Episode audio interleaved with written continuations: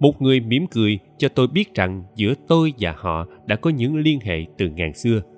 Tôi không hiểu câu này có nghĩa gì. Tại sao lại có sự quen biết như vậy được? Ngàn xưa phải là một thời gian rất xa trong dĩ vãng, nhưng xa thế nào trong cuộc đời chỉ ngắn ngủi có mấy chục năm thôi.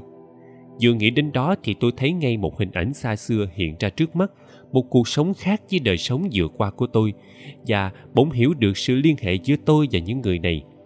Phải rồi chúng tôi đã quen biết nhau từ lâu lắm rồi, và đời sống thực sự của tôi vốn không có khởi đầu hay chấm dứt, mà chỉ là một diễn tiến kéo dài không ngừng xuyên qua thời gian. Lúc đó tôi mới ý thức rằng những người này thực sự là những người bạn chọn lọc của tôi trong cái đời sống lớn lao, kéo dài vô tận đó. Và trong kiếp sống vừa qua của tôi, họ đã đóng vai những thiên thần hộ mạng cho tôi. Một người cho biết rằng tôi chết chưa đúng số, và lý do họ đến đây là để trấn an tôi trấn an. Tôi chợt hiểu được nguyên nhân của cảm giác bình an, êm ái khi vượt qua đời lúc nãy. Một cảm giác không sợ hãi, không hoảng hốt mà ý thức rõ rệt được các diễn tiến xảy ra. Khi đó tôi mới hiểu ba người này thật hết sức lưu tâm đến tôi. Tôi định lên tiếng cảm ơn thì chợt nhớ ra rằng từ nãy đến giờ chúng tôi không hề nói chuyện đến nhau bằng tư tưởng đến lúc đó tôi mới ý thức được sự diễn tả bằng lời nói, ngôn ngữ mà tôi vẫn sử dụng. Quả thật rất giới hạn so với cái kinh nghiệm mới mẻ về sự truyền thông bằng tư tưởng này. Tôi biết có nhiều điều họ muốn chia sẻ với tôi, cũng như tôi muốn nói với họ. Nhưng chúng tôi biết rằng lúc này còn có những việc khác quan trọng hơn cần phải làm. Tự nhiên tôi nghĩ đến chồng và các con của tôi. Hiện nay chồng tôi đang làm gì? Mấy đứa con của tôi ra sao? Làm sao một người đàn ông không bao giờ trông nom trẻ nít lại có thể săn sóc một lúc sáu đứa nhỏ. Không có tôi thì làm sao những đứa trẻ nghịch ngợm này có thể thuận hòa với nhau được? Không chừng chúng đã bày đồ chơi bừa khắp nhà. Tôi phải gặp chúng ngay thì mới yên tâm được. Tôi nhìn ra cửa sổ, có lẽ tôi phải đi ra ngoài bằng cửa sổ. Nhưng vừa nghĩ đến đó thì tôi đã thấy mình đi xuyên qua cửa sổ mất rồi. Tự nhiên tôi hiểu rằng tôi có thể đi xuyên qua mọi vật một cách dễ dàng và tôi có thể đi bất cứ nơi nào mà tôi muốn tuy nhiên, tôi không có thì giờ suy nghĩ nhiều về cái kinh nghiệm mới mẻ này. Tôi chỉ nghĩ đến gia đình của mình. Sau bao năm làm lụng vất vả để gây dựng một mái ấm gia đình, tự nhiên tôi cảm thấy sợ hãi khi có thể mất đi một cái mà tôi vừa có, cái hạnh phúc mà tôi đã nhọc sức bao lâu nay để dung vén săn sóc, tạo dựng nên. Vừa nghĩ đến nhà thì tôi đã thấy mình đứng trước cửa nhà. Tôi vội vã bước vào phòng khách và thấy chồng tôi đang ngồi đọc báo trên chiếc ghế bành quen thuộc lũ nhỏ đang đùa nghịch chạy lên chạy xuống cầu thang, la hét ầm ĩ, quả thật hết chỗ nói. Tôi thường dặn chúng không được chạy nhảy như vậy kia mà. Mẹ vừa vắng nhà một ngày mà lũ nhỏ đã tác quai tác quái. Tôi chăm chú quan sát từng đứa một và tự hỏi chúng sẽ ra sao khi thiếu người mẹ vẫn thường chăm sóc cho chúng. Không hiểu vì một lý do nào đó, tôi đồng thời ý thức được cuộc đời của mỗi đứa một cách màu nhiệm. Tôi biết mỗi đứa đều có một nhiệm vụ riêng, một đời sống riêng và sẽ phải học hỏi để có những kinh nghiệm khác nhau.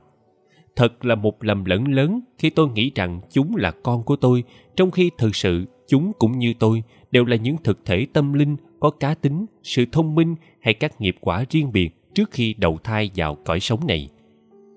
Mỗi đứa đều có tự do ý chí và sẽ tự chọn một cuộc sống riêng. Chúng có đời sống của chúng cũng như tôi có đời sống riêng của tôi. Chúng được giao phó cho tôi để săn sóc, trông nom và giáo dục trong một thời gian nhất định nào đó mà thôi. Sau đó, chúng sẽ đi con đường riêng mà chúng đã chọn. Đây là một chương trình được hoạch định bởi những định luật cao cả, và dĩ nhiên khi chúng ta hoàn tất nhiệm vụ này thì đời sống trong kiếp này của chúng ta cũng sẽ chấm dứt. Tôi nhìn thấy những thử thách lớn lao và đầy khó khăn mà chúng sẽ phải gặp, nhưng đồng thời cũng biết rằng những việc này là điều cần thiết cho sự phát triển của chúng tất cả đều chỉ là những phần rất nhỏ trong một chương trình giáo dục lớn lao được sắp đặt bởi những quy luật hết sức hoàn hảo. Tôi thấy mình như trút được gánh nặng rất lớn. Từ trước đến nay tôi thường quá lo lắng cho chúng. Sức tôi thì yếu ớt vòng tay tôi thì bé nhỏ, làm sao có thể lo liệu chu toàn mọi thứ? Thế nhưng tôi đã sắp đặt, hoạch định và mơ ước những điều thật diễn dông tôi đã thầm mơ rằng những đứa con tôi sẽ trở thành những người có địa vị trong xã hội, những nhà bác học, những y sĩ nổi tiếng hay thương gia giàu có. Quả thật, tôi đã lầm lẫn rất lớn khi nghĩ rằng mình có thể sắp đặt, hoạch định những chương trình to tác như vậy. Nhưng nay thì mọi việc đã giải quyết, vì cuối cùng thì cuộc đời của chúng cũng đều tốt đẹp cả. Cuộc sống của gia đình tôi cũng thế. Cái hạnh phúc mà tôi hằng lưu tâm trước sau gì cũng sẽ xảy ra trong một tiến trình tất yếu tôi cảm thấy thoải mái và sung sướng khi kinh nghiệm được các điều này. Có lẽ nhờ vậy mà tâm hồn tôi trở nên an tĩnh hơn. Những nỗi lo lắng, sợ hãi dường như tan biến, khiến tôi cảm thấy hết sức thoải mái trong đời sống mới mẻ này. Tôi trở lại bệnh viện mà không nhớ mình về bằng cách nào. Tôi thấy thể xác mình vẫn nằm yên, bất động trên giường. Ba người bạn của tôi vẫn đứng đợi tôi. Tôi cảm thấy ngay được tình thương của họ và cả niềm vui nho nhỏ của họ nữa hình như họ biết tôi vừa trở về nhà và đã kinh nghiệm được điều mà tôi cần phải biết. Tôi muốn nói với họ nhiều điều, nhưng một người cho biết đã đến lúc tôi phải tiếp tục cuộc hành trình và họ sẽ không đi cùng với tôi. Khi người ta đứng trước một sức mạnh lớn lao, hẳn người ta phải biết rõ. Giờ đây tôi cũng vậy, dường như có một cái gì kỳ lạ xảy ra, một sức cuốn hút lớn lao tràn ngập khắp căn phòng, khiến tôi không thể cưỡng lại được tôi thấy mình đang bị hút đi bởi một luồng gió lốc cực mạnh, nhưng tôi không hề sợ hãi mà lại kinh nghiệm được một sự bình an, thoải mái. Tôi nghe có tiếng chuông thánh thót ở đâu vọng lại, âm thanh hết sức đặc biệt mà tôi không thể quên được. Đột nhiên cảnh vật chung quanh đều mờ dần và tôi đang thấy mình ở trong một đường hầm tối om, đen như mực. Theo lệ thường thì tôi phải sợ hãi lắm nhưng không hiểu sao, nằm trong một màn đêm dày đặc như vậy mà tôi vẫn cảm thấy một niềm vui trộn ràng một cảm giác bình an như được che chở. Tôi thấy cũng có những người hay súc vật đang bị lôi cuốn vào cái đường hầm đen tối này. Họ ở cách tôi khá xa, nhưng có lẽ tất cả đều kinh nghiệm được sự bình an như tôi, vì tôi không thấy ai có vẻ sợ hãi quảng hốt cả. Tất cả đều tiến bước trong đường hầm đen tối đó. Nhưng cũng có vài người thơ thẩn không chịu đi mà cứ la cà từ chỗ này đến chỗ nọ tôi không thấy họ làm phiền ai, nhưng không hiểu sao họ lại không đi cùng với chúng tôi. Chúng tôi tiếp tục lướt đi với một tốc độ khá nhanh. Mặc dù chân không hề bước, nhưng mọi vật chung quanh cứ dung dút trôi đi như mây khói. Được một lúc, tôi cảm thấy có một tình thương mãnh liệt ở đâu trút xuống, tràn ngập khắp đường hầm đen tối này. Một tình thương hết sức thanh tịnh, vô nhiễm, một thứ tình thương không bút mực nào có thể tả xiết ngay lúc đó tôi cảm thấy có một đốm sáng khá xa. Không hiểu sao tôi bị thu hút bởi điểm sáng đó, nên trảo bước về hướng đó. Trong khi những người khác hình như không thấy điểm sáng, nên họ vẫn mãi miết đi về một hướng khác. Càng đến gần điểm sáng, tôi càng thấy có một tình thương hết sức mãnh liệt từ điểm sáng toát ra, và sau cùng tôi nhận thấy đó là một người. Người đó đi đến đâu thì ánh sáng tỏa lan ra đến đó. Một thứ ánh sáng chói lọi, sáng hơn cả mặt trời tôi thầm nghĩ với ánh sáng này thì mắt người chắc chắn không thể chịu nổi. Nhưng hiện nay tôi không thể nhìn bằng con mắt thịt nữa mà bằng một thứ nhãn quan khác. Khi người đó đến gần thì dường như ánh sáng của người đó hòa nhập vào ánh sáng toát ra từ thân tôi như hai ngọn đèn hòa nhập ánh sáng vào làm một. Ngay lúc đó tôi cảm thấy ngây ngất, dường như tôi đang nhập vào người đó và thấy một sức mạnh từ đâu đến tràn ngập khắp thân thể đó là một tình thương tuyệt đối, một thứ tình thương vô điều kiện mà chưa bao giờ tôi cảm nhận được. Người đó giơ rộng hai tay ra ôm lấy tôi vào lòng. Ngay lúc đó tôi bỗng quà lên khóc nức nở và thốt lên, con đã trở về nhà, con đã trở về nhà. Tôi ý thức rõ rằng tôi là một phần của người đó và từ xưa đến nay tôi cũng chưa bao giờ rời xa người đó. Tôi không hề thắc mắc người đó là ai, nhưng biết chắc rằng người đó không thể là ai khác hơn là đấng cứu thế. Phải, người đó chính là thượng đế, là tình thương, là tất cả, và tôi vẫn biết đến ngài. Từ thuở xa xưa tôi đã biết ngài. Trước khi bắt đầu cuộc hành trình xuyên qua thời gian, và dù trải qua nhiều hoàn cảnh khác nhau, nhiều cõi giới khác nhau, nhưng phần tâm linh của tôi vẫn luôn luôn nhớ đến ngài và không hề rời xa ngài. Suốt đời tôi luôn luôn kính sợ ngài giờ đây tôi biết rõ, ngài chính là người mà tôi tôn quý nhất. Tôi biết ngài hiểu được tất cả những tội lỗi mà tôi đã phạm, những sai lầm mà tôi đã làm. Nhưng không hiểu sao, tất cả những điều đó giờ đây không quan trọng nữa. Dường như trong cái biển tình thương vô biên đó, tất cả đều tan đi một cách nhanh chóng như bọt nước. Tôi ngước nhìn ngài và cảm thấy ngài muốn chia sẻ tình thương của ngài đối với tôi, và tôi cũng muốn chia sẻ tình thương của tôi đối với ngài ngay lúc đó, ngài nhìn thẳng vào mắt tôi và nói, con chết chưa đúng số, chưa đúng ngày giờ. Thật không có lời nói nào lại gây cho tôi một xúc động sâu xa đến thế. Trước đây tôi không ý thức rõ mục đích của cuộc đời, tôi cứ tìm kiếm một cái gì và không biết điều mình làm có đúng không. Nhưng giờ đây, chỉ nghe câu nói ấy, tôi biết rõ mình có một sứ mạng nhất định, một mục đích rõ rệt mà khi xưa tôi không hề hay biết lúc đó tôi mới ý thức thật rõ ràng cuộc đời trần thế của tôi không phải là một cuộc đời vô nghĩa. Mạng của tôi chưa dứt vì chưa đúng số, và chỉ khi nào mục đích và ý nghĩa của cuộc đời đã hoàn tất thì mới đến lúc tự giả cõi trần. Dù biết thế, nhưng tôi vẫn phản đối. Không, con không thể xa ngài được. Và tự nhiên tôi hỏi ngài liên tiếp, ngài là thượng đế sao? Là người con vẫn sùng kính cả đời sao? Ngài quả thật khác xa với những điều con nghĩ cứ thế tư tưởng của tôi miên man với trăm ngàn câu hỏi. Tôi muốn biết tại sao tôi chết chưa đúng số. Tôi muốn hiểu rõ hơn các tín niệm mà trước đã học, nhưng vẫn còn thắc mắc. Thật lạ lùng, vì câu hỏi chưa thốt ra, tôi đã hiểu ngay câu trả lời. Hình như đứng trong luồng ánh sáng của ngài, luồng sáng của sự hiểu biết, có một mãnh lực tuôn tràn vào trong trí tôi, tất cả sự thật khi đã có lòng tin, đã để luồng sáng đó tràn vào lòng, thì các câu hỏi đến với tôi thật nhanh chóng và câu trả lời cũng đến cùng một lúc, nhanh không thể tưởng tượng được. Ngày trước tôi không biết gì về sự chết cả. Các quan niệm sai lầm về sự chết nay đã được giảng giải rõ rệt. Nấm mồ chỉ là nơi chứa đựng thể xác, một bộ quần áo cũ đã hư hỏng chứ chẳng dính gì đến phần tâm linh. Tôi biết ngài là con thượng đế và cũng chính là thượng đế ngài được chọn làm đấng cứu thế khi trái đất này chưa được thành lập. Ngài chính là đấng tạo hóa. Tôi hiểu rằng ngài có sứ mạng xuống trần gian để giảng dạy về tình thương. Tôi hiểu các việc này một cách rõ ràng và chợt ý thức rằng vì một lý do nào đó, dường như đã có một tấm màn che đậy tâm trí tôi lúc mới sinh, khiến tôi cứ u mê, sống trong đời mà cứ như người mê ngủ. Các câu hỏi và câu trả lời cứ thế tuôn trào trong trí óc tôi. Nhưng đấng cứu thế đã nói cứ từ từ thôi, con sẽ biết tất cả những điều con muốn biết. Dĩ nhiên tôi muốn biết tất cả mọi chuyện. Đây là một tính xấu của tôi. Khi còn nhỏ, tính này đã làm cha mẹ tôi bực mình. Lúc lập gia đình, chồng tôi nhiều lúc đã gắt lên, vừa thôi chứ, làm sao cái gì em cũng đòi biết hết vậy? Nhưng hiện nay tôi thấy lòng ham hiểu biết là một ân sủng tôi sung sướng vì được tự do học hỏi. Sự lĩnh hội này đến một cách nhanh chóng như tôi đang đọc trăm ngàn cuốn sách một lượt.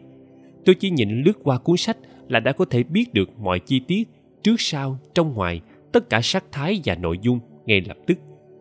Hơn thế nữa, khi tôi đã hiểu được một điều thì tất cả những điều liên quan như hiện ra xen vào đó như những sợi chỉ đang vào nhau giúp tôi hiểu trọn vẹn. Danh từ toàn tri chưa bao giờ lại có ý nghĩa đối với tôi như lúc này.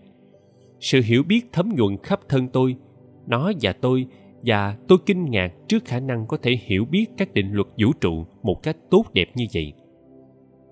Được bao bọc trong biển sáng chói lọi, các câu hỏi mà tôi thắc mắc từ trước đến nay bỗng dưng được giải đáp trọn vẹn. Khi xưa tôi thường thắc mắc, tại sao thế giới này lại có nhiều tôn giáo khác nhau? Tại sao mỗi tôn giáo lại phân chia thành các giáo phái? Tại sao thượng đế không ban cho nhân loại một tôn giáo duy nhất thuần túy mà thôi? Câu trả lời đến với tôi ngay tức khắc. Mỗi con người đều có những mức độ phát triển tâm linh khác biệt, do đó phải có những trình độ hướng dẫn khác nhau. Tất cả mọi tôn giáo trên toàn cầu đều hết sức cần thiết vì nó đáp ứng những nhu cầu khác biệt này. Không một tôn giáo nào có thể đáp ứng được tất cả nhu cầu của mọi con người ở mọi trình độ. Mỗi tôn giáo là một viên đá lót đường để đưa con người tiếp tục đi xa hơn trên con đường dẫn đến chân lý. Dĩ nhiên, khi một cá nhân đã phát triển để nâng cao trình độ hiểu biết về thượng đế, thì người đó có thể cảm thấy không thỏa mãn với lời dạy bảo của tôn giáo mà người đó đã từng theo đuổi, học hỏi. Hiển nhiên, người sẽ đi tìm một tôn giáo hay triết lý khác để bù đắp vào chỗ thiếu sót đó. Khi điều này xảy ra, thì người đó có thể đạt đến một trình độ hiểu biết khác về chân lý mỗi bước đường đều có những cơ hội để học hỏi thêm về chân lý. Do đó, đã hiểu được điều này thì người ta cần biết rằng chúng ta không có quyền chỉ trích bất cứ một tôn giáo nào, vì tôn giáo nào cũng đều quan trọng và đáng quý như nhau. Vì con người không toàn thiện, toàn tri, do đó họ cần học hỏi nhiều. Tùy theo trình độ hiểu biết và khả năng tâm linh mà họ được giao phó các sứ mạng, đặt vào các địa vị trong các quốc gia hay tôn giáo các môi trường của đời sống để có dịp tiếp xúc với những người khác và học hỏi.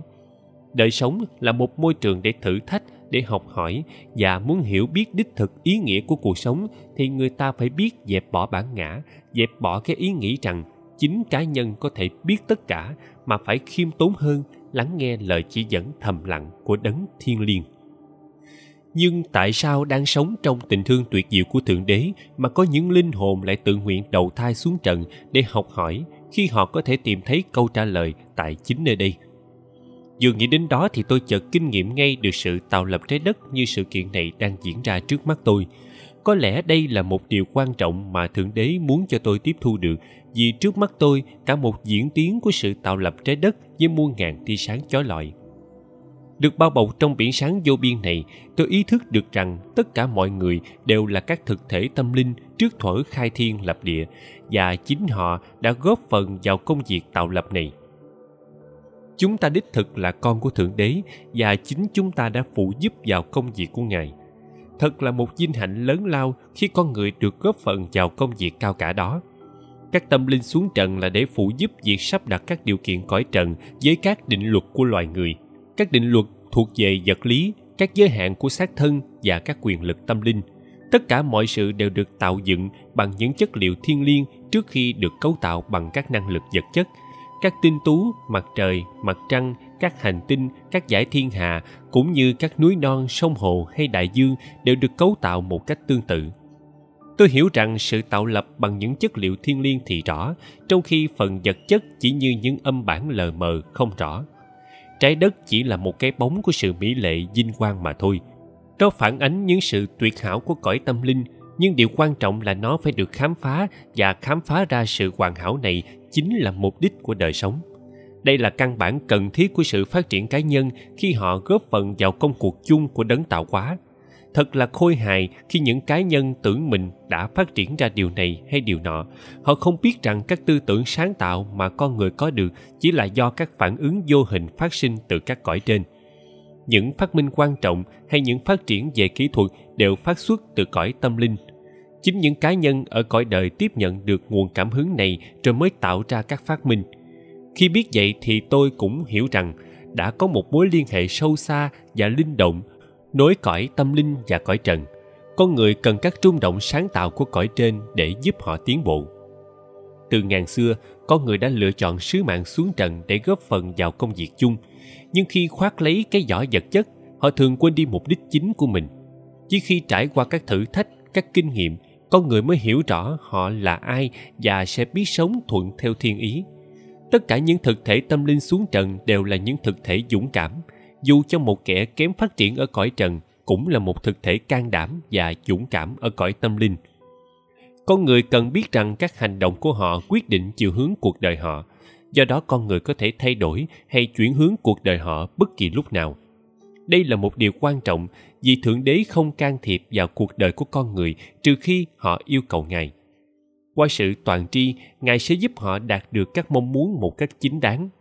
Nhưng hơn hết, mọi người đều có may mắn là đã được ban cho một khả năng rất quan trọng, đó là tự do ý chí và họ có thể sử dụng quyền lực đó. Điều này cho phép con người chọn lựa niềm phúc lạc hay nỗi khổ đau.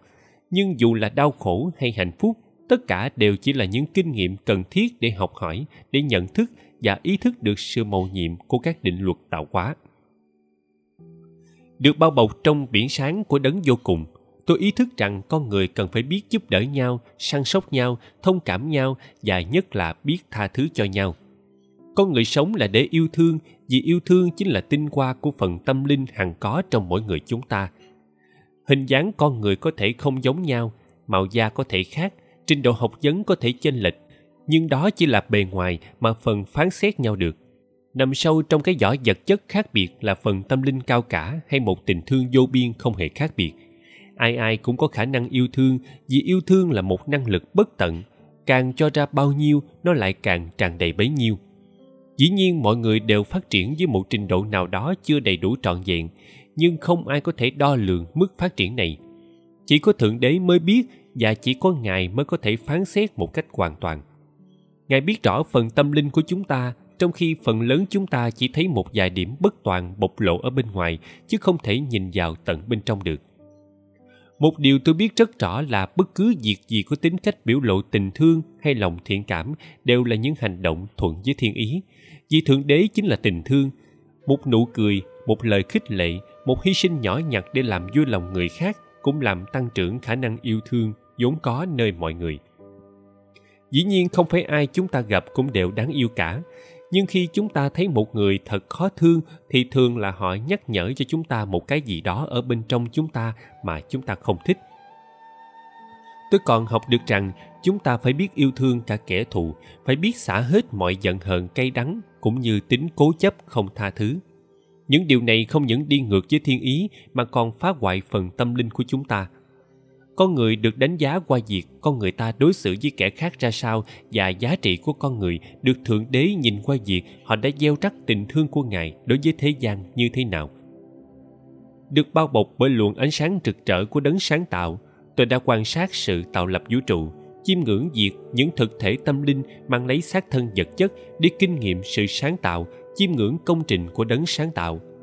Tôi đã thấy những người tiên phong khai phá lục địa mỹ châu họ đã trải qua những khó nhọc khi vượt đại dương như thế nào, đã phải chiến đấu và khắc phục các trở ngại ra sao để hoàn tất sứ mạng được giao phó. Tôi biết rằng chỉ có những người cần kinh nghiệm này mới được giao phó công việc đó. Tôi còn thấy các đấng thiên thần vui mừng cho những người đã vượt qua được trở ngại để thành công và buồn rầu khi thấy có những người không vượt qua được các trở ngại này. Dĩ nhiên có người thất bại vì sự yếu kém của chính họ, nhưng cũng có khi là do sự yếu kém của kẻ khác nhưng dù thành công hay thất bại, tất cả đều là những kinh nghiệm cần thiết cho sự hiểu biết và phát triển cá nhân. Được bao bọc trong luồng ánh sáng của ngài, tôi ý thức được rằng tất cả chúng ta đều xuống trần vì sự tự nguyện và chúng ta luôn luôn nhận được những sự trợ giúp nhiều hơn điều chúng ta biết. Tôi nhận thấy tình thương vô biên của thượng đế tỏa ra khắp nơi, ban phát cho tất cả các con của ngài tôi cũng thấy các thiên thần đứng quanh chúng ta, sẵn sàng trợ giúp và chia vui với chúng ta hoàn tất được công việc giao phó. Tôi thấy rõ ánh sáng chói lọi của đấng cứu thế đang ban rải khắp nơi. Toàn thân tôi như tan biến trong vòng tay của ngài. Ngài đã cho tôi thấy tất cả những gì tôi nhìn thấy và giúp tôi hiểu được những gì tôi cần biết. Các câu hỏi vẫn liên tiếp xảy ra trong trí tôi và những câu trả lời cũng không ngớt tuôn trào cho đến khi nó bao trùm lên tất cả mọi phương diện về đời sống trí óc tôi quay về các định luật cai quản đời sống trái đất như các định luật thiên nhiên. Phần lớn con người chỉ biết đến các định luật này một cách qua loa, mơ hồ, qua các giả thuyết hay chứng minh khoa học. Nhưng đó chỉ là những mảnh dụng rất nhỏ. Các định luật được tạo ra để hoàn thành một mục đích nhất định và chúng bổ khuyết lẫn nhau cho mục đích cao cả chung. Khi con người nhận thức được các định luật này học được cách sử dụng các năng lượng của chúng thì con người sẽ vượt lên sự hiểu biết thông thường để đạt đến những hiểu biết lớn lao và dần dần sẽ hiểu được các định luật của vũ trụ. Tất cả mọi vật đều do quyền lực thiên liêng tạo ra.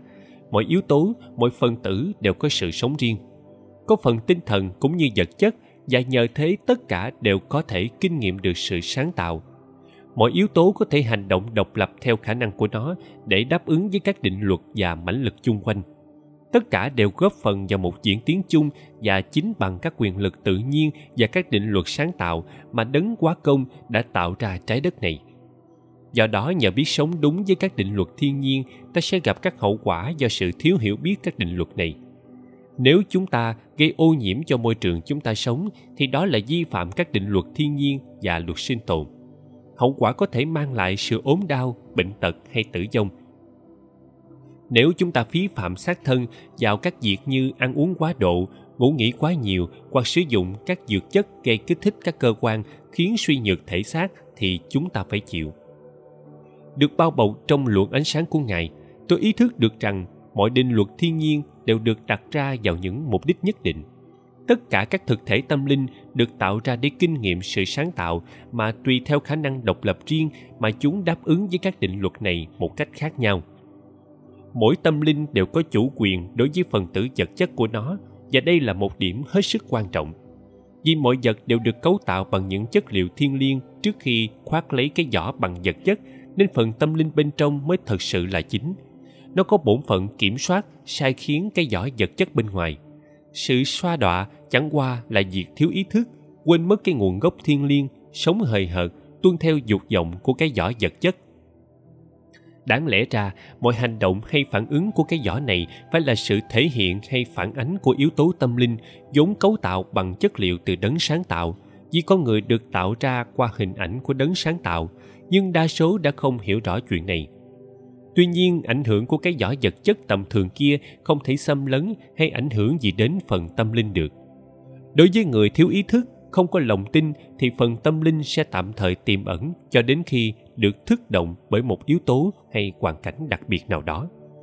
Có lẽ vì thế nên cuộc đời luôn luôn là những thử thách để nhắc nhở con người hãy tỉnh thức, quay về với thượng đế, quay về với cái quê hương tinh thần lúc nào cũng sáng chói, đầy ân phước, hoàn hảo và tốt đẹp. Muốn sống một cách trọn vẹn, chúng ta phải biết làm sao cho phần tâm linh của chúng ta trở nên tốt đẹp và không cách nào hữu hiệu hơn việc chân thành cầu nguyện, mở rộng cánh cửa tâm hồn cho phần tâm linh được bay bổng, hướng thượng và trở về với cái quê hương tinh thần của nó. Đó là ý nghĩa cao đẹp nhất của sự sống. Khi kinh nghiệm được điều này, tôi muốn hét to lên quá sung sướng. Tôi hiểu và đấng cứu thế cũng biết rằng tôi đã lãnh hội được điều ngài muốn dạy cặp mắt tinh thần của tôi tự nhiên mở rộng ra để thấy rằng thượng đế đã tạo ra biết bao nhiêu vũ trụ. Ân phước của ngài tràn đầy khắp nơi mà một người bình thường khó có thể hiểu được mọi năng lực trong vũ trụ, dù lớn hay nhỏ, dù tích cực hay tiêu cực, cũng đặt dưới quyền lực của ngài. Theo luật thiên nhiên, tích cực hấp dẫn tích cực và tiêu cực thu hút tiêu cực. Ánh sáng theo ánh sáng và bóng tối thích bóng tối, đồng thanh tương ứng, đồng khí tương cầu. Nếu chúng ta phát triển các khả năng tiêu cực hay tiêu cực, chúng ta sẽ hấp dẫn và kết hợp với những người có khả năng tương tự. Khi nghĩ đến điều thiện, điều tốt thì chúng ta sẽ thu hút các luồng điện lành trong vũ trụ. Và trái lại, khi nghĩ đến các điều mình tham lam, ích kỷ, thì môi trường chung quanh sẽ hấp dẫn các luồng điện xấu kéo đến. Tôi nhìn thấy rõ các mãnh lực xoay dần chung quanh mọi người, tùy theo tư tưởng và hành động của họ. Tôi thấy rõ lời nói, hành động của họ ảnh hưởng đến các địa hạt chung quanh như thế nào và lôi kéo những năng lực vô hình trong thiên nhiên ra sao vì tương lai của con người là một sức mạnh có thể tạo ra những hoàn cảnh, do đó việc kiểm soát tư tưởng rất quan trọng. Sự vận hành của tư tưởng giống như một tia chớp phát sinh, thu hút những năng lượng trong thiên nhiên. Những năng lượng này lúc đầu mong manh như những sợi tơ, dần dần kết lại thành những mãnh lực, giống như tơ dệt thành giải và trở thành một sức mạnh lớn lao có thể tạo ra những hoàn cảnh hay thay đổi nó một cách mầu nhiệm. Diễn tiến của tư tưởng xảy ra rất nhanh nên chúng ta cần biết kiểm soát các tư tưởng, nhất là các tư tưởng tiêu cực, phải thận trọng lời nói và phải tập cách giữ im lặng trong các hoàn cảnh tiêu cực. Khi hiểu biết được sức mạnh của tư tưởng, tôi lại hiểu thêm một lần nữa về sức mạnh của tình thương. Tình thương luôn luôn điều động phần tâm linh và phần tâm linh sai sử các cơ quan vật chất. Nhưng tình thương phát xuất từ đâu? Hiển nhiên là từ thượng đế. Không có tình thương thì thượng đế đã không tạo lập ra vũ trụ này do đó trước hết chúng ta phải biết yêu thương ngài. Biết yêu ngài chính là biết mở rộng trái tim mình để cho ngài trót vào đó những năng lượng đầy yêu thương của ngài. Và đó chính là tình thương lớn lao nhất. Sau đó, ngài phải biết sử dụng cái năng lượng mà ta vừa nhận được để điều hòa phần tâm linh, để cho nguồn thương yêu này đi xuyên qua thân thể ta, ảnh hưởng đến tư tưởng, lời nói và hành động của chúng ta. Sau cùng phải biết ban trải nguồn thương yêu đó cho mọi người chung quanh. Nhưng ta phải nhớ rằng chỉ khi trái tim ta tràn đầy tình thương thì mới có thể ban phát tình thương đó cho người khác. Khi trái tim của ta khép kín đối với tình thương của đấng thiên liêng thì bất cứ điều gì chúng ta làm cho người khác đều chỉ là những việc có tính cách dị lợi, ích kỷ, chứ không phải là bác ái dị tha. Một khi đã ý thức được năng lượng của thượng đế hiện diện trong ta thì cũng ý thức được nguồn năng lượng của ngài hiện diện ở nơi khác. Dĩ nhiên ta không thể nào không yêu thương cái phần đó của ngài trong kẻ khác được. Từ đó tôi hiểu rằng khi không biết yêu kính thượng đế, chúng ta đã từ chối cái năng lượng của tình thương từ cõi trên trút xuống. Cánh cửa tâm hồn ta đóng chặt lại và đời sống sẽ dần dần trở nên khô khan, lạnh lùng. Khi trái tim ta không nhận được tình thương thì làm sao có thể yêu thương cho được?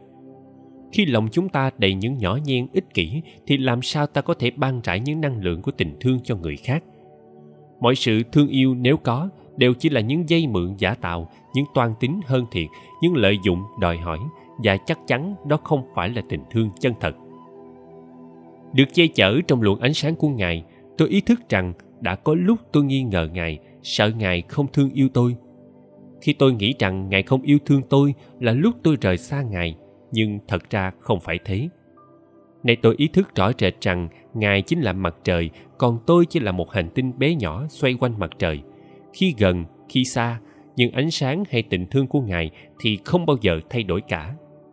Tôi nhớ lại những lý do hay hoàn cảnh khi xưa mà tôi đã xa lánh ngài. Tôi biết có những người làm tôi xa lánh ngài, nhưng lòng tôi không hề cảm thấy khó chịu hay cay đắng. Những người này thật sự chỉ là nạn nhân của sự thiếu hiểu biết. Họ đã được dạy về thượng đế bằng sự sợ hãi. Mục đích của họ có thể tốt, nhưng tư tưởng và hành động của họ lại tiêu cực chính vì nghi ngờ mà họ không thể cho tình thương của thượng đế xuyên qua họ. Họ đã khép kín con tim lại và cố gắng trấn áp sự trống rỗng đó bằng lý luận đầy sợ hãi. Vì sợ hãi nên họ đã thu hút các mãnh lực của sự sợ hãi và đã dạy bảo qua sự sợ hãi. Họ hăm dọa, bắt buộc kẻ khác phải tin tưởng ở thượng đế, đưa ra các hình phạt ghê gớm khiến cho mọi người phải sợ ngài và dĩ nhiên, người ta không thể thương yêu một thượng đế như thế được làm sao người ta có thể thương yêu trong sợ hãi? Làm sao người ta có thể hạnh phúc khi bị áp chế? Làm sao phần tâm linh có thể phát triển khi tinh thần bị bóp nghẹt? Khi tâm hồn đã khép chặt, thì định luật về tình thương đã bị bẻ gãy rồi. Đấng cứu thế nhìn tôi mỉm cười như khuyến khích. Ngài vui mừng vì thấy tôi đã kinh nghiệm được những điều cần thiết. Giờ đây tôi hiểu rằng chỉ có một thượng đế duy nhất. Không những tôi không tin có những định luật đại đồng điều khiển tất cả mà biết rằng đằng sau đó còn có một đấng tối cao nữa. Tôi hiểu rõ rằng vũ trụ này được tạo ra do tình thương của ngài, và thượng đế chính là một tình thương thiêng liêng, bao la, bất tận. Được che chở trong luồng ánh sáng của ngài, dòng ý thức của tôi cứ tuôn chảy không ngưng với các câu hỏi và câu trả lời. Khi đã hiểu được các định luật thiên nhiên và tình thương của đấng cứu thế, tôi bắt đầu hiểu được những mãnh lực này có thể ảnh hưởng đến chúng ta trên phương diện vật chất như thế nào vì các yếu tố tâm linh trực tiếp ảnh hưởng đến vật chất, nên khi phần tâm linh mạnh mẽ, nó sẽ ban cho phần vật chất những năng lực dồi dào, giúp thể xác có thể tránh được các bệnh tật hay chữa lành những vết thương. Vì tư tưởng có thể lôi cuốn những mãnh lực trong không gian, tích cực cũng như tiêu cực, nên khi con người mất niềm tin, tuyệt vọng, chán chường, thì họ sẽ vô tình thu hút các mãnh lực tiêu cực và làm cho sự bảo vệ thân xác trở nên yếu dần để bệnh tật từ đó sinh ra khi người ta đã mất niềm tin, người ta thường đóng kín phần tâm linh lại, chỉ biết nghĩ mình một cách ích kỷ. Khi trái tim bị bóp nghẹt với các mãnh lực tiêu cực này, thì con người chỉ còn biết đòi hỏi, xin xỏ một cách vô lý và càng không thỏa mãn, người ta càng tiêu cực, càng mất niềm tin và càng ngày càng tự quỷ hoại mình một cách đáng thương.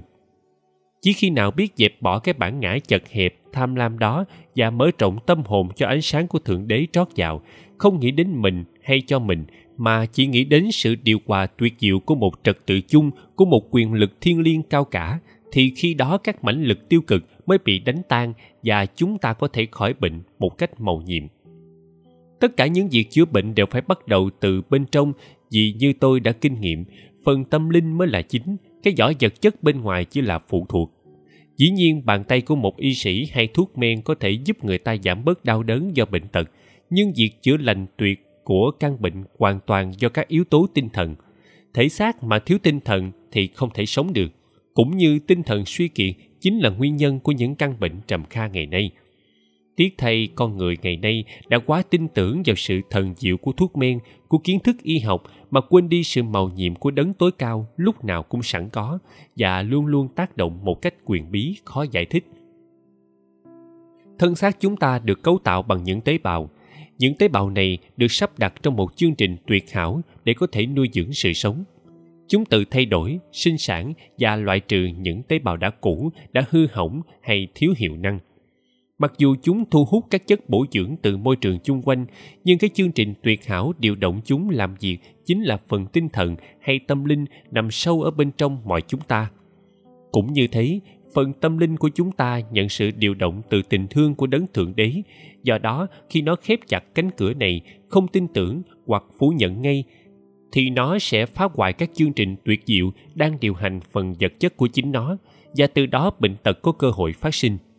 Nói một cách khác, bệnh tật chẳng qua chính là sự quỷ hoại trên một phương diện thâm thúy nào đó. Khi con người nản chí ngã lòng, họ thường thốt ra những câu như, tôi đau, tôi nhức, tôi bị bỏ quên, tôi khổ quá, tôi không thể chịu đựng được. Phải chăng luôn luôn có cái tôi trong những câu than giảng đó. Phải chăng không những mình đã chấp nhận cái tiêu cực đó là của mình và còn đón nhận nó vào bên trong nữa?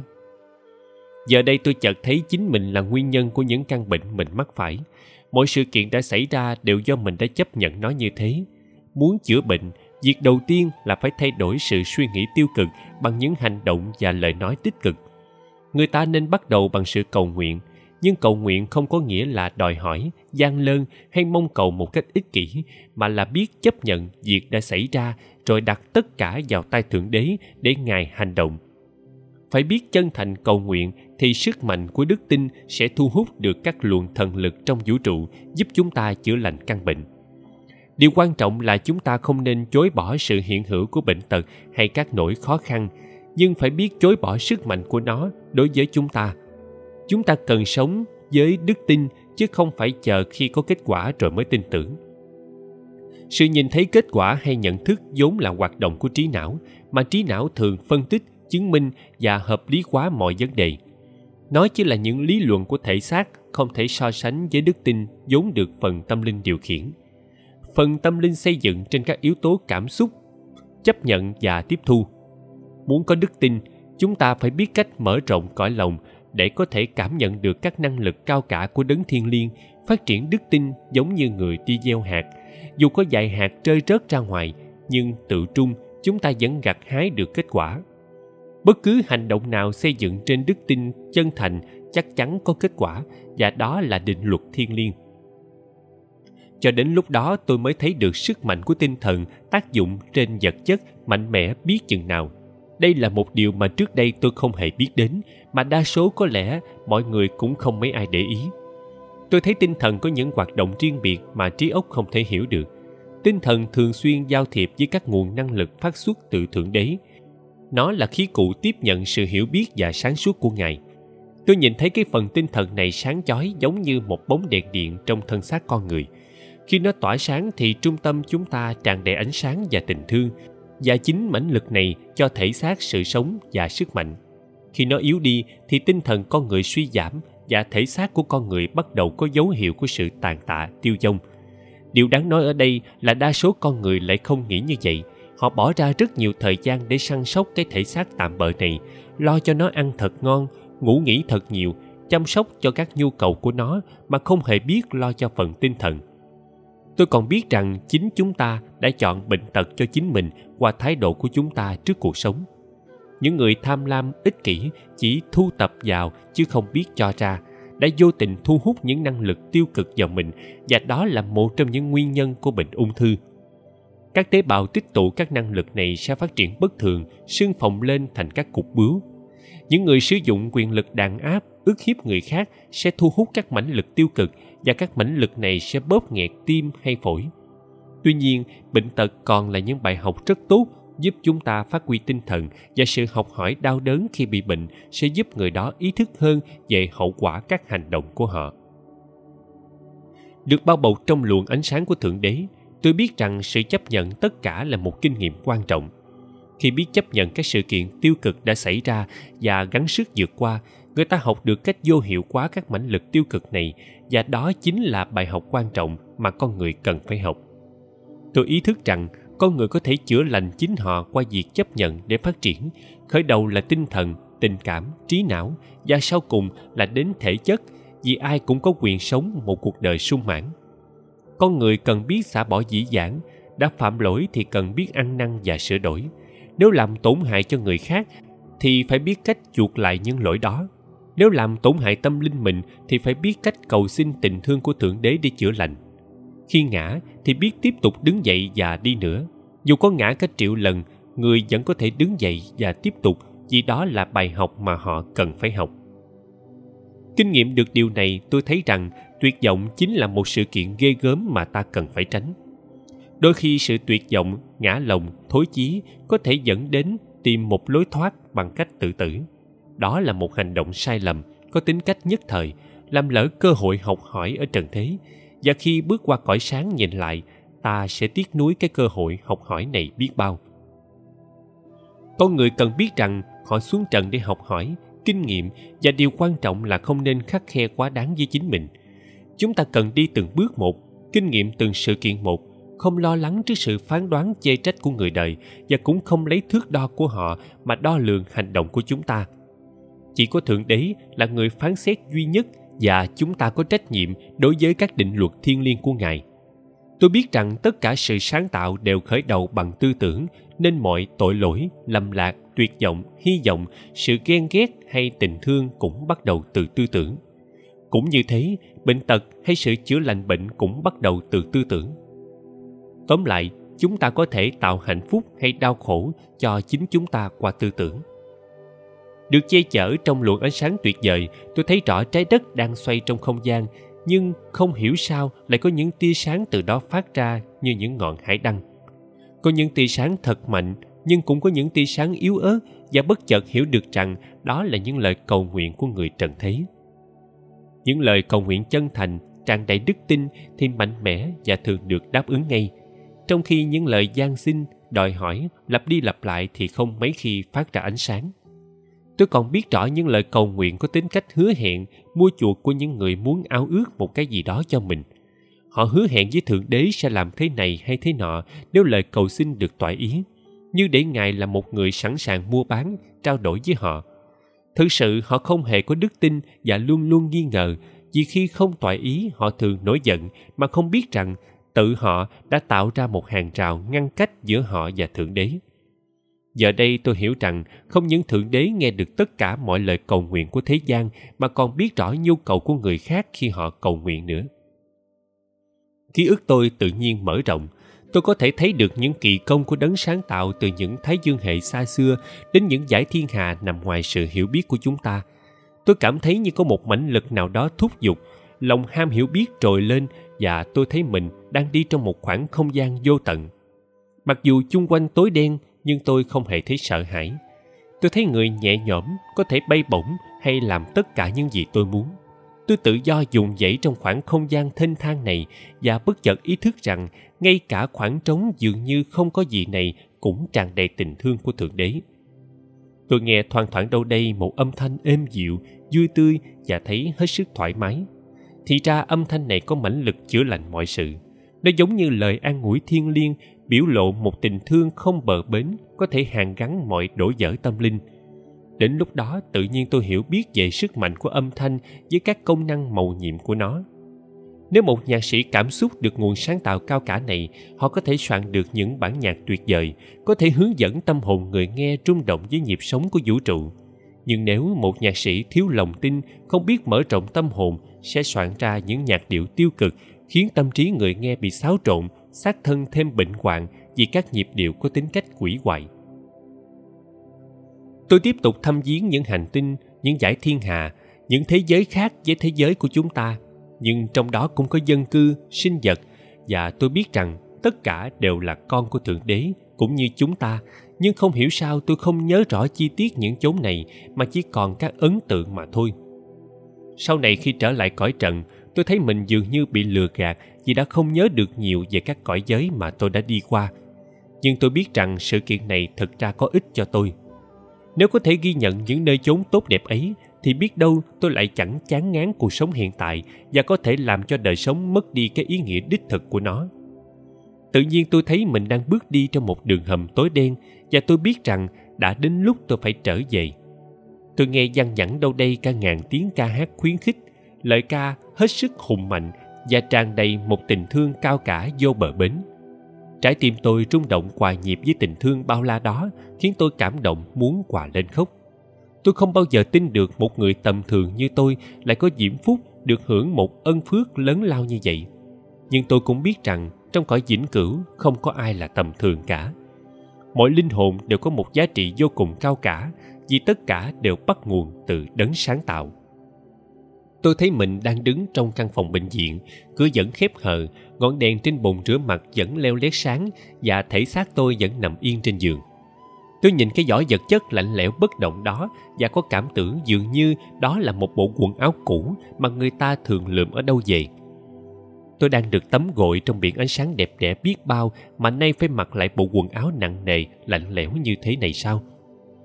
Tuy nhiên, tôi ý thức được nhiệm vụ giao phó và lời đấng cứu thế đã dặn dò, nên đành phải trở lại với nó.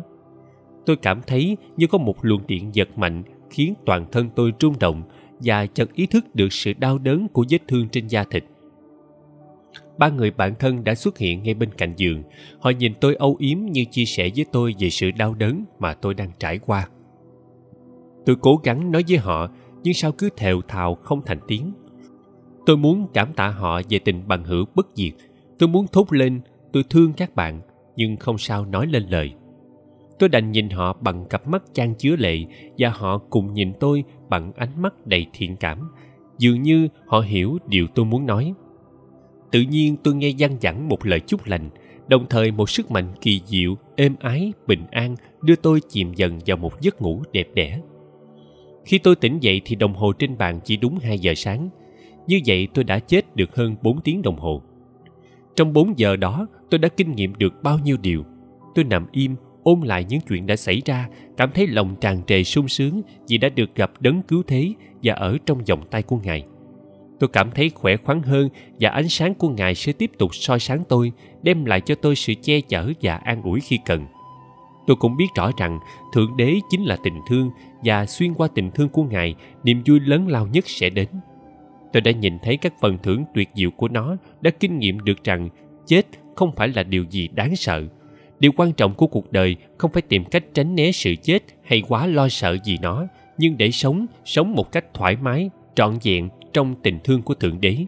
Các kinh nghiệm mà tôi ghi nhận lại đây chỉ có ý nghĩa khi nó có thể giúp con người thay đổi thái độ của họ đối với cuộc sống, hiểu rằng mục đích của đời sống chính là để yêu thương, mọi việc khác chỉ là phụ thuộc. Tôi nghe dằn dặn đâu đây lời dặn dò cuối cùng của Thượng Đế, một thông điệp rất giản dị mà Ngài vẫn nhắc đi nhắc lại nhiều lần. Các con hãy yêu thương lẫn nhau.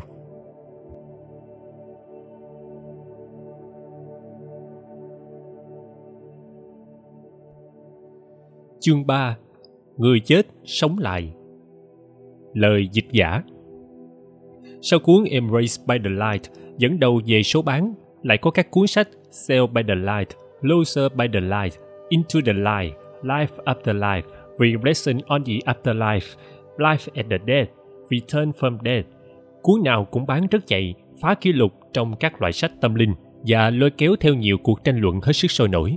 Chi tiết các cuốn sách trên không khác nhau bao nhiêu, ai cũng kể rằng sau khi chết họ thấy mình được bao trùm trong một luồng ánh sáng êm dịu tinh khiết và được hướng dẫn về tinh thần tất cả đều kết luận rằng chết không phải là điều ghê gớm đáng sợ như mọi người vẫn nghĩ, mà chỉ là một sự chuyển tiếp giữa các kiếp sống, một kinh nghiệm tâm linh mà những ai trải qua sẽ không thể quên được mặc dù những cuốn sách trên ghi nhận hàng trăm những trường hợp người chết sống lại, chúng tôi chỉ lựa chọn một vài trường hợp đặc biệt để cống hiến quý vị độc giả những người chết sống lại khi rời thể xác linh hồn nhẹ nhàng như bay. Cuối tháng 4 năm 1987, người ta chở bà Harry Houghton, 68 tuổi, vào bệnh viện Boston vì chứng đau tim. Bệnh nhân ngưng thở lúc 6 giờ tối. Mọi cứu chữa đều vô hiệu và bác sĩ tuyên bố bệnh nhân đã chết. Xác bà được tạm đặt trong một căn phòng riêng chờ thân nhân đến làm giấy tờ tẩm liệm. Khoảng 11 giờ đêm, bà Houghton tỉnh dậy bấm chuông gọi y tá bác sĩ trực đến khám và xác nhận bà lão đã hồi sinh. Trường hợp bệnh nhân đã tắt thở vài giờ sau lại sống dậy không có gì lạ lùng với y giới, nhưng bà Houghton đã nhớ lại những diễn tiến sau khi chết và kể lại như sau. Tôi đang ngồi nhà đọc báo thì thấy choáng váng, say sẩm mặt mày và tự nhiên hôn mê. Khi tôi tỉnh dậy tôi cảm thấy nhẹ nhàng, thanh thoát. Chung quanh tôi là một lớp sương khói dày đặc, khiến tôi bỡ ngỡ không biết mình đang ở đâu. Tôi lên tiếng kêu gọi nhưng vô hiệu tôi mò mẫm đi trong lớp sương mù đó được một lúc thì nhận thức rằng có lẽ mình đã chết. Tôi biết mình mắc chứng đau tim đã lâu. Bác sĩ nói rằng tôi chẳng còn sống được bao lâu nữa, nên tôi không lấy thế làm buồn. Điều bất ngờ là khi vừa chấp nhận điều này thì tôi thấy mình đang đứng ngay trên cạnh giường, quan sát thân thể của tôi nằm bất động trên đó. Sau một lúc xúc động, tôi cố gắng tự trấn tĩnh và tự nhủ rằng mình sống như thế cũng là đủ rồi trong khi xúc động, thì luồng ánh sáng bao quanh tôi trở nên đen tối, khó chịu. Tôi có cảm giác như bị lôi kéo vào một dũng bùn nhầy nhụa, hôi hám. Tôi bèn lên tiếng cầu nguyện thì thấy mình dễ chịu lạ thường. Lớp ánh sáng bao quanh dần dần trở nên quang đãng hơn. Một lúc sau, tôi thấy thân thể nhẹ hẳn, như có thể bay bổng lên được. Tôi bèn để cho nó tự nhiên và thấy mình lơ lửng trên không, nhìn xuống phía dưới. Lúc đó ở trên cao nhìn xuống tôi thấy một chùm chìa khóa màu đỏ của ai đó để trên nóc tủ tôi thầm nghĩ ai lại để chìa khóa trên đó làm chi đang suy nghĩ dẫn dơ thì tôi thấy mình đã đi xuyên qua trần nhà để lên lầu trên và thấy hai người y tá đang xem một trận bóng rổ trên TV. Trận đấu vừa kết thúc khi đội Los Angeles Lakers thắng Boston Celtics và một người y tá đánh cuộc thua phải trả cho bạn đồng nghiệp 20 Mỹ Kim. Tôi thông thả đi dọc theo hành lang bệnh viện và gặp rất nhiều người như tôi cũng đang lướt đi, không ai nói dai lời nào. Đa số có vẻ vội vã có người quảng hốt là đằng khác.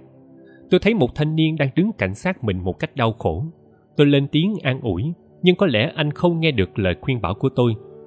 Vì một lý do gì đó không rõ, tôi hiểu ngay sự bận tâm của anh ta vì không hoàn tất được một số việc. Anh ta cố sức chui lại vào cái xác đã lạnh cứng nhưng vô hiệu. Anh ta đâm ra quảng hốt khiến tôi cũng mất bình tĩnh nên tôi đành bỏ anh ta ở đó mà đi ra chỗ khác. Tôi nghĩ đến các con của tôi và lập tức thấy mình đang đứng trước mặt đứa con gái lớn. Con gái tôi đang khóc, tôi muốn ôm lấy nó nhưng tiếng khóc của nó làm tôi thấy khó chịu.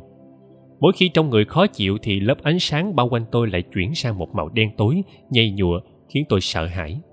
Tôi cố gắng trấn tĩnh tâm hồn và nghĩ đến hai đứa con trai thì thấy mình đang đứng cạnh chúng. Hai đứa con đang bàn việc tôi đã không chịu mua bảo hiểm nhân thọ. Cả hai chỉ nghĩ đến số tiền mà chúng sẽ phải chi ra hơn là nhớ thương đến mẹ của chúng. Tôi không hiểu tại sao tôi lại đọc rõ tư tưởng của các con tôi như vậy. Càng đứng đó lâu, tôi càng bực bội và hai đứa cứ cãi nhau mãi về việc chôn cất và việc phân chia gia tài nên tôi lại bỏ đi tôi không biết sẽ đi đâu tôi chẳng có thân nhân hay bạn bè nào cả đến lúc đó tôi lại nghĩ đến cuộc đời mình hình như tôi đã sống một cách ích kỷ không giao thiệp với ai và cũng không có ai là bạn thân thiết. Cả một quá khứ bỗng hiện ra trước mắt tôi như người đang xem phim chiếu bóng. Tôi thấy rõ những quyết định của mình, những lỗi lầm mà tôi đã tạo, những việc mà tôi nghĩ là tầm thường, không đáng kể đều hiện ra rõ rệt và phản ảnh tâm trạng của tôi khi đó. Tại sao tôi đã hành động như vậy? Tại sao tôi lại làm việc đó? Hơn bao giờ hết, tôi thấy mọi sự việc một cách khách quan vô tư chứ không chủ quan như trước tôi không hiểu tại sao mình lại có thể bình tĩnh nhận xét như thế được. Tôi bắt đầu cầu nguyện và tự nhiên thấy lớp ánh sáng bao quanh bỗng sáng chói một cách lạ lùng. Tôi thầm nghĩ phải chăng tôi có thể hành động khác khi xưa khi biết rõ những nguyên nhân hậu quả việc làm của mình? Tất cả có thể quy về một điều duy nhất. Tôi là một người quá tự hào về mình, quá hãnh diện về những giá trị diễn dông tạm bợ mà không hề biết rằng những điều đó hoàn toàn vô giá trị khi người ta từ bỏ cõi sống này chính vì tự hào mà tôi đã khoác lên mình những mặc cảm tự tôn, coi thường người khác, bất chấp dư luận và nghĩ rằng tôi luôn luôn có lý trong mọi công việc. Hậu quả là tôi có một đời sống khô khan, không bạn bè thân thiết, ai ai cũng muốn xa lánh tôi, ngay cả những đứa con của tôi nữa. Phải chăng tôi có thể chuộc lại những điều đã làm? Chưa bao giờ tôi lại có ý nghĩ lạ lùng như vậy, và tự nhiên tôi lên tiếng cầu nguyện. Tự nhiên tay tôi bỗng ù đi, luồng ánh sáng bao quanh tôi trở nên sáng chói một cách lạ lùng tôi thấy bình tĩnh như có một sự an ủi lớn lao nào đó vừa đến với tôi, và tôi cương quyết rằng tôi sẽ chuộc lại lỗi lầm khi xưa. Tôi chắp tay cầu nguyện thượng đế hãy cho tôi một cơ hội nữa, và luồng ánh sáng chung quanh tôi tự nhiên sáng chói một cách mãnh liệt, khiến tôi phải nhắm mắt lại và bất chợt tôi nghe được các âm thanh quen thuộc. Tôi thấy mình đang nằm trên giường bệnh viện. Tôi đã tỉnh lại lời khai của bà Houghton đã được bác sĩ Elizabeth Kubler-Ross kiểm chứng rất kỹ. Hai nhân viên trực trong bệnh viện xác nhận họ có đánh cuộc với nhau về trận bóng rổ. Kết quả trận banh xảy ra đúng như lời bà Houghton đã thuật lại. Hai đứa con của bà Houghton cũng xác nhận họ đã cãi nhau về việc mua bảo hiểm và tiền chôn cất. Điều bất ngờ nhất là một bác sĩ đánh mất dùm chìa khóa xe hơi màu đỏ từ mấy tuần trước nhờ lời khai của bà Houghton mà Âu nhớ rằng trong lúc vội vã, ông đã ném đại nó lên nóc tủ thuốc. Chiếc tủ này rất cao, gần chạm đến trần nhà. Một người đứng dưới đất không thể nhìn thấy nó được, nên mặc dù tìm kiếm mãi mà vẫn không ai thấy, trừ khi họ đứng trên trần nhà mà nhìn xuống. Điều bà Houghton kể lại cũng trùng với rất nhiều bệnh nhân đã chết rồi lại hồi sinh như vậy. Đa số đều xác nhận một trạng thái nhẹ nhàng, thanh thản trong một bầu ánh sáng trong suốt như pha lê. Tuy nhiên, thế giới bên kia không phải chỉ là những bầu ánh sáng rực rỡ, mà còn có sự tiếp xúc với những dòng linh khác như trường hợp của Steve Buckley sau đây mà chúng tôi trích từ Common La Vie Continue à Fred Lamore của Prentice Tucker. Bước qua cửa tử, gặp người cậu đã chết. Steve Buckley là một tân binh vừa nhập ngũ. Anh được huấn luyện tại một căn cứ quân sự tại tiểu bang California. Sau buổi thực tập cách gài mìn, gỡ mìn, thì một quả mìn đã nổ ngay gần chỗ anh đứng. Tuy thân thể không bị thương, nhưng anh bị sức chấn động làm ngất đi và trút hơi thở cuối cùng trên đường đến bệnh viện. Mọi phương pháp làm hồi sinh đều vô hiệu. Khi đến bệnh viện, một y sĩ khám xác nhận là anh đã chết. Xác anh được hoàn tạm trong nhà xác chờ thông báo cho thân nhân. Khoảng vài giờ sau đó anh tỉnh dậy trước sự ngạc nhiên của mọi người. Sau đó anh đã thuật lại câu chuyện như sau. Tôi không hề ý thức gì về quả mìn nổ. Tôi chỉ biết rằng bỗng dưng tất cả đều im lặng. Một thứ im lặng tuyệt đối Tôi lên tiếng gọi lớn nhưng không nghe ai đáp lại. Cả sân tập bỗng trở nên vắng que. Bao bạn đồng ngủ bỗng dưng biến đâu hết. Tôi đang phân dân chưa biết phải làm gì thì có một người mặc thường phục, tay cầm một cây dù đang đứng giữa bãi mìn. Tôi tự hỏi tại sao giữa quân trường lại có một người dân đứng khơi khơi như vậy. Lúc đó trời đất quang đảng mà tại sao người này lại cầm dù? Người lạ nhìn tôi mỉm cười và rảo bước đến bên tôi. Tôi bèn la lớn để cảnh báo ông rằng ông ta đang đi trên một bãi mìn nhưng chưa kịp nói gì thì ông ta đã đến sát bên cạnh. Ông lên tiếng bằng một giọng thân mật. Có phải cháu Steve đó không? Tôi là cậu Jules đây. Rồi ông ta thân mật hỏi thăm về mọi người trong gia đình tôi như một người thân thuộc. Không những ông ta biết rõ gia đình tôi, mà còn biết đến cả con chó Basset mà mẹ tôi rất cưng nữa. Linh tính báo cho tôi biết một sự chẳng lành Tôi nhớ mãn mán rằng mẹ tôi có một người em ruột tên là Jules, nhưng ông ta đã chết từ lâu rồi kia mà. Ông Jules thông thả nói, Này cháu Steve, mẹ cháu nhớ cháu lắm rồi. Hôm nay bà làm món lasagna, một món mà cháu rất thích ăn. Tôi đâm ra bối rối. Làm sao ông biết được? Ông Jules mỉm cười một cách bí mật. Vậy cháu có muốn về thăm nhà không? Tôi ấp úng đáp. Làm sao có thể về được? Nhà tôi ở tận New York kia mà. Hơn nữa tôi đang thực tập quân sự, phải 6 tháng nữa mới được về phép.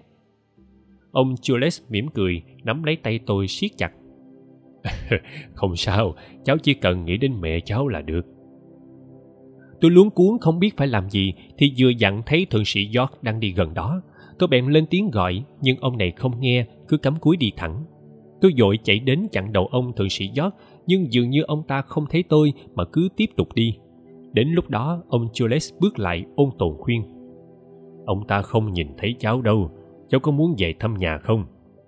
Sau một hồi thuyết phục, tôi bằng lòng và nghĩ đến mẹ tôi. Tự nhiên cảnh vật chung quanh đều thay đổi. Tai tôi vẫn nghe giọng ông Jules ôn tồn. Cháu cứ bình tĩnh và tập trung tư tưởng để nghĩ đến mẹ cháu là được rồi. Tôi thấy mình đang đứng trong nhà trước mặt mẹ tôi. Bà đang làm món lasagna thơm phức. Các em tôi đang ngồi xem tivi Chúng nói chuyện ồn ào và không chú ý đến sự hiện diện của tôi. Trong lúc xúc động, tôi chạy đến ôm chầm lấy mẹ tôi, nhưng bà vẫn thản nhiên nấu nướng, không hề biết đến sự hiện diện của tôi. Đến lúc đó tự nhiên tôi thấy lạnh mình. Lúc nãy thượng sĩ giót cũng không hề thấy tôi. Phải chăng tôi đã chết? Tôi vừa quảng hốt thì chung quanh bỗng nhiên tối sầm lại. Dường như có một sức mạnh nào đó kéo tôi vào một lớp sương khói màu xám đục. Tôi chưa biết phải phản ứng như thế nào thì ông Jules đã đến bên cạnh khi đó tôi thấy hình như đang đứng cạnh ông, tôi thấy mình bình tĩnh hơn. Chuyện gì đã xảy ra cho tôi vậy? Tôi đã ra sao? Ông jules nắm tay tôi trấn an và ôn tồn. Cháu đã về nhà rồi có đúng không? Phải chăng đó là điều mà cháu ao ước trong suốt thời gian học tập quân sự? Tôi thắc mắc, nhưng tại sao mọi người không ai nhìn thấy tôi hết vậy? Tại sao tôi không thể nói chuyện với ai được? Ông jules thông thả giải thích cháu phải hiểu rằng cháu đã về nhà nhưng không bằng thể xác thường mà bằng một thể xác khác chính cái tư tưởng mong muốn trở về nhà trong suốt thời gian cháu học tập quân sự đã khiến cậu tìm đến gặp cháu để giúp cháu hoàn tất tâm nguyện trên tôi thúc thích khóc như vậy là cháu đã chết rồi, phải không? Ông Jules thông thả. Rồi cháu sẽ hiểu. Hiện nay cậu chỉ có thể cho cháu biết rằng cháu không còn ở thế giới quen thuộc của cháu nữa. Nhưng cháu không nên phí thời giờ vô ích. Cháu chẳng mong trở về thăm nhà hay sao? Tôi định thần nhìn quanh, cả nhà bắt đầu ngồi vào bàn ăn. Cha tôi vừa rót một ly rượu chát lớn, thông thả thưởng thức mùi vị trước khi ăn. Các em tôi đang cười đùa bàn tán về chương trình TV mà chúng vừa xem. Mẹ tôi vừa cắt đĩa lasagna, vừa lẩm bẩm. Phải chỉ có thằng Steve ở đây, nó vẫn thích món này lắm. Vì một lý do thầm kín nào đó, tôi đọc rõ tư tưởng của mẹ tôi và xúc động mạnh. Ông Jules giải thích. Ở cõi trần, người ta có thể nhận thức được mọi vật bằng năm giác quan thông thường như nghe, nhìn, ngửi, nếm và sờ mó. Nhưng ở cõi này, các giác quan đều không còn sử dụng được nữa, mà chỉ có tư tưởng mà thôi. Nếu cháu muốn tiếp xúc với mẹ cháu, cháu hãy tập trung tư tưởng gửi đến mẹ cháu những niềm yêu thương tốt đẹp nhất, thì mẹ cháu sẽ nhận được. Tôi cố gắng dành tất cả lòng yêu thương đến cho mẹ tôi, tự nhiên tôi thấy bộ ánh sáng chung quanh tôi bỗng trở nên sáng chói một cảm giác lạ lùng thanh thản như thấm khắp người tôi. Chưa bao giờ tôi cảm thấy thoải mái sung sướng dễ chịu như lúc đó. Tự nhiên mẹ tôi bỗng dừng tay lại hình như bà cảm thấy điều gì. Mắt bà rơm rớm nước mắt và bà thốt lên một câu rất khẽ. Tôi biết mẹ tôi thầm gọi tên tôi. Ngay lúc đó tôi thấy rõ tình thương của mẹ tôi dành cho tôi một cảm giác ấm áp hạnh phúc tràn đầy khiến tôi như gia tăng sức mạnh. Ông Jules mỉm cười nói Cháu thấy không? Những người quá cố đâu có đi xa. Họ vẫn hiện diện chung quanh như người thân đó chứ. Họ hiểu biết mọi sự việc xảy ra trong gia đình Và có thể giúp đỡ người nhà một cách gián tiếp, Mặc dù không thể liên lạc, Nói chuyện hay báo tin cho người nhà biết sự hiện diện của họ được. Tôi thân mật hỏi cậu Jules, Phải chăng cậu vẫn đến thăm gia đình cháu? Ông Jules khẽ lắc đầu cười đối với cậu thì tất cả mọi người đều là gia đình. Một thời gian nữa cháu sẽ hiểu rõ hơn. Có những liên hệ cá nhân mà qua luật thiên nhiên, họ trở thành thân thiết như cha con, vợ chồng, anh em, bạn bè. Nhưng còn biết bao liên hệ trước đó nữa, chứ kiếp sống này chỉ là một giai đoạn ngắn trong một cuộc đời kéo dài bao la vô tận. Tôi thắc mắc ngắt lời, như vậy cậu tìm đến cháu làm gì? Ông jules thân mật cháu đã có nhiều liên hệ với cậu từ lâu. Hiện nay cháu chưa nhớ đâu, nhưng một thời gian sau cháu sẽ hiểu. Chúng ta đã từng là bạn bè, đã làm việc chung với nhau trong nhiều kiếp sống. Tôi ngạc nhiên. Như vậy cháu đã làm gì? Ông jules mỉm cười. Rồi cháu sẽ biết, nhưng hiện nay có một người nữa mà cháu muốn gặp. Ông giơ tay chỉ phía sau và tôi thấy một bầu ánh sáng chói lọi trong không trung khiến tôi phải nhắm mắt lại cho khỏi lóa tôi nghe một giọng nói êm dịu này anh Steve, anh còn nhớ em không?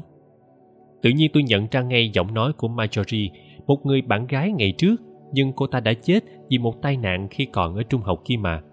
Tôi mở mắt ra và thấy Marjorie đang đứng trước mặt tôi, toàn thân bao phủ trong một lớp ánh sáng chói lọi. Cô bật cười. anh đừng ngạc nhiên, em vẫn như xưa chứ đâu có khác gì. Ơ kìa, tại sao lại nghĩ rằng em là một thiên thần? Tôi bối rối. Nhưng, nhưng tại sao cô lại biết như vậy? Marjorie bật cười liến thoáng. em biết chứ, em đọc được tư tưởng của anh. Anh ngạc nhiên vì màu sắc hào quang hả? Anh cũng có hào quang đó chứ, anh không nhìn thấy sao? Chưa lúc nào tôi lại bối rối như lúc này. Sự có mặt của ông Jules và bây giờ là Marjorie, một người bạn gái đã qua đời từ nhiều năm, khiến tôi mệt mỏi, muốn ngồi xuống đất. Tuy nhiên Marjorie không để tôi yên, cô vẫn liến thoáng như hồi nào. Này ST, anh không hề mệt đâu. Anh chỉ mệt vì anh tưởng anh đang mệt đó thôi. Lúc nãy anh đâu có mệt, anh đang vui vẻ khỏe khoắn kia mà. Anh nghĩ nhiều quá rồi. Chuyện đã qua rồi, anh nghĩ làm chi nữa? Quả thật tôi đã nghĩ đến cái chết của Marjorie năm xưa. Chính tôi đã đi đưa tang nàng và ngồi bên cạnh mộ nàng rất lâu. Marjorie dường như cảm động, mắt cô chớp chớp một lúc rồi vui vẻ hồn nhiên trở lại. Einstein thân yêu, em biết điều đó Hồi đó em biết hết, thấy hết và nghe hết những điều anh nói bên mộ em. Sau đám tang, em thấy anh đi thơ thẩn ngoài nghĩa địa một mình. Em thấy anh khóc nhiều. Anh còn đi theo con đường dẫn đến trường mà trước kia chúng ta thường dạo mát nữa. Lúc đó em vẫn đi cạnh anh mà anh đâu có biết. Tôi kêu lên thất thanh. Thật sao? Em vẫn ở bên anh hay sao? Marjorie thản nhiên gật đầu. Đúng vậy, Em thấy anh buồn quá nên Hoàng lấy vai anh để an ủi, nhưng anh nào có hay. Em biết mình đã chết nên không thể nào tiếp xúc với anh được nữa. Nhưng thật ra danh từ chết không đúng đâu. Sự thật thì chúng ta không bao giờ chết cả. Đúng vậy, em và anh cũng như mọi người khác chẳng bao giờ chết. Anh thấy không, hiện nay chúng ta vẫn linh động, thoải mái, sống mạnh mẽ hơn khi nào hết kia mà. Chúng ta đang tiến về nguồn, nguồn sống yêu thương tràn đầy ân phước của đấng tối cao. Dĩ nhiên lúc này anh còn đang bán tính bán nghi, nhưng em mong anh hãy tin em. Nhiều người không tin em, mặc dù em cố gắng thuyết phục họ, nhưng anh thì phải khác chứ. Anh biết không, em đã gặp rất nhiều người bị tai nạn xe cộ như em vậy. Họ than khóc quá nhiều, kẻ thì oán hận người đã gây ra tai nạn, người thì tiếc đã không làm được những việc khi còn sống –